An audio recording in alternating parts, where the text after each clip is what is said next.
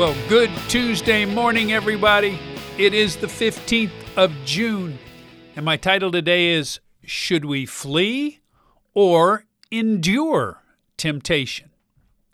In 1 Corinthians 10, the Apostle Paul is teaching his readers that we should all learn a lesson from the history of Israel.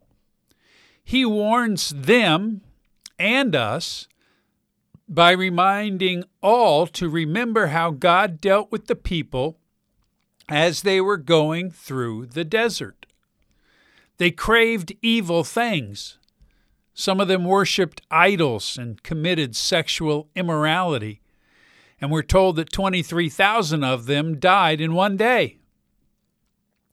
They put the Lord to the test, and the Lord sent snakes into the camp, killing many.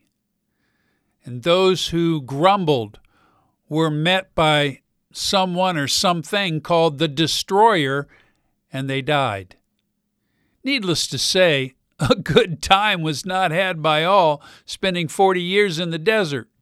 Yet every day, the Lord provided them with food and water. And we're supposed to learn from their mistakes, Paul says.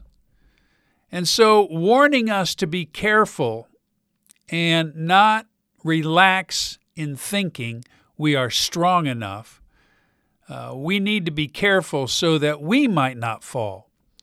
And then we read this great verse, 1 Corinthians 10:13. No temptation has overtaken you except what is common to man or mankind, common to everyone. God is faithful, and he will not let you be tempted beyond your ability, beyond your ability to resist the temptation. But with the temptation, he will also provide the way of escape that you may be able to endure it. End quote. This passage is incredibly important in our battle against sexual sin. We learn that our temptations are common to all people, and that, most importantly, God is faithful, making sure that the temptation will not surpass our ability to withstand it. Now, I know that at times it doesn't feel that way, but you're just going to have to either choose are you going to trust your feelings or are you going to trust what God says is true? Uh, I'll take door number two, thank you. God will not allow me to be tempted beyond what I can resist. And the same is true for you. Now, there are times when my resisting will call for me to flee my youthful lusts. The best defense against sexual temptation is to take action. Again, I repeat, to take action away from whatever is tempting you. If you're tempted to watch porn on your phone, then throw your phone in the garbage can or in the pool or in the ocean or in the woods. Throw it away. Or perhaps a more reasonable act would be to simply shut it down for an hour or two or a day or two and busy yourself doing something else. The important thing is when we're tempted to take action, any action away from the setting in which you are being tempted. But what if you cannot flee? Does that mean that we are trapped and destined to act out with sexual sin again? No, absolutely not. We have God's promise that He will not allow the temptation to be beyond our ability to handle it. And then we are told to find the way of escape that He promises to provide. Perhaps it's someone that you're tempted by uh, at your work or maybe the neighbor that lives next door, someone you see regularly, or even a woman at church, and you cannot just run away when they come into view. In that situation, the action is not to flee, but to endure by finding the way of escape that God promises to provide us. Now, listen, the word endure means to withstand something, to persevere against it, having the strength and the patience to deal with it. And as you endure something, the act of enduring actually makes you stronger. This is something that happens in our recovery. If we continue month after month, year after year, we get stronger. We build up our endurance. I'm now rarely seriously tempted because I've learned how to endure it and, if need be, to do something else that grabs my attention. Now, notice the next phrase quote, He will also, this is a promise, He will also provide a way of escape. That escape might be to leave, to flee, get out of the situation, find a place like uh, being connected to someone who knows your struggle and can be of encouragement to you. One time, back when I was selling Cadillacs in 2008, I took a phone call, random phone call from someone who called the dealership wanting to buy two Escalades. He was a very busy businessman and wanted them for his company. So he asked if I could bring one of them to his place of business for him to look at and test drive. So when I asked him where his business was, he told me the location and the name of the business and upon looking it up for directions, I learned that his business was a strip club. Now, there were certainly lots of temptation for me in that setting. My commission on two Escalades would have been a lot of money, and certainly that was tempting.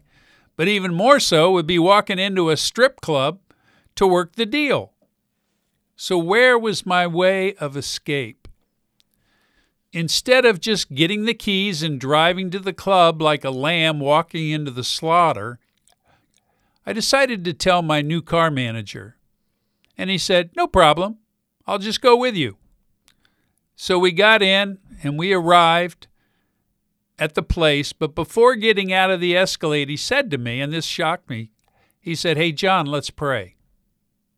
He knew that I was a Christian and that I was in recovery from sexual addiction.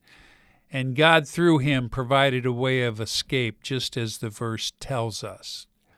We were able to walk in, there was no temptation, and unfortunately, there was no sale. Escaping and enduring temptation are two skills we need to develop. Escaping takes looking for the exit so you do not go into the setting and get swept away by your lusts.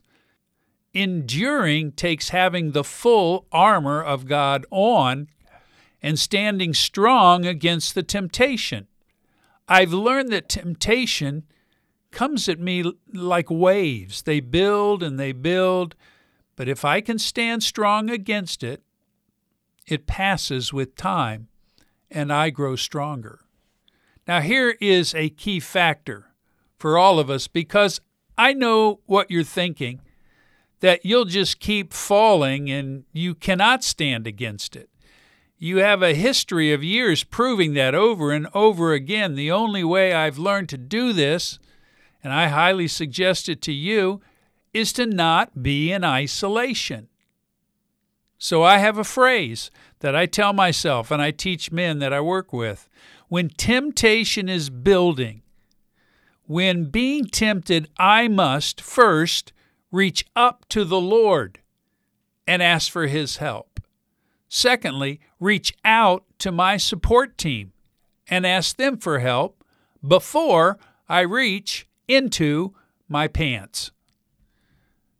All I'm doing is breaking my silence and isolation and receiving help from outside of myself because in the beginning of my recovery, I was too weak and too addicted.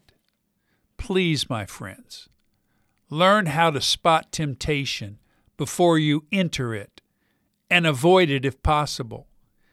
If not, understand that a lone sheep is a dead sheep, so maybe you want to call for help. Help from the Holy Spirit who lives inside of you.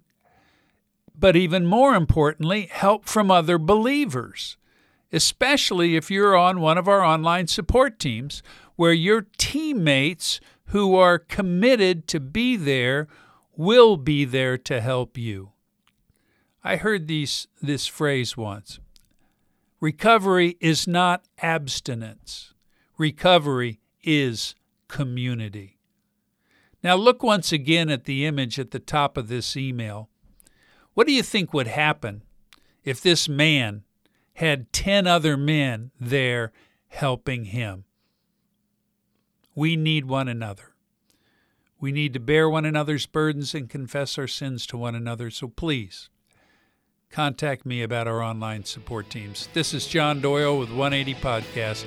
God bless you, my friends. I hope you have a great day in the Lord, and we'll talk again tomorrow. Take care and goodbye.